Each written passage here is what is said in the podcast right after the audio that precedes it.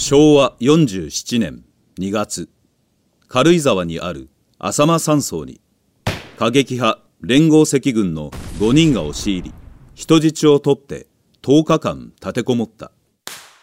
銃撃戦の末警察官ら3人が死亡。重軽傷者は27人。その模様はテレビで刻々と中継された。さらにその後発覚した凄惨なリンチ殺人は日本社会を一層震撼させたのである。戦後史開封浅間山荘事件。次回より全5話を順次公開。